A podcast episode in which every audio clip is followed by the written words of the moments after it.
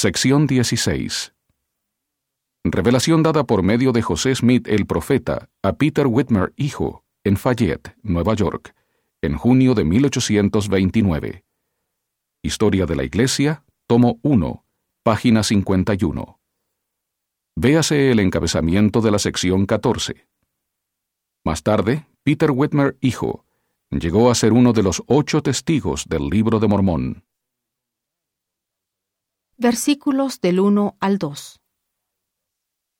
El brazo del Señor se extiende sobre toda la tierra. Del 3 al 6.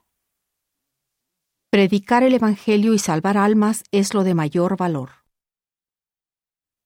Da oído, mi siervo Peter, y escucha las palabras de Jesucristo, tu Señor y Redentor.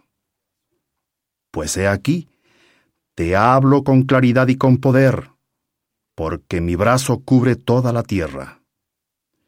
Y te declararé lo que ningún hombre sabe, sino tú y yo únicamente. Porque muchas veces has deseado saber de mí lo que para ti sería de mayor valor.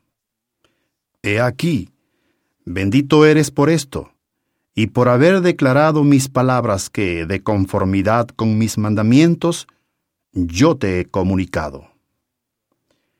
Y ahora bien, he aquí, te digo que lo que será de mayor valor para ti será declarar el arrepentimiento a este pueblo, a fin de que traigas almas a mí, para que con ellas reposes en el reino de mi Padre.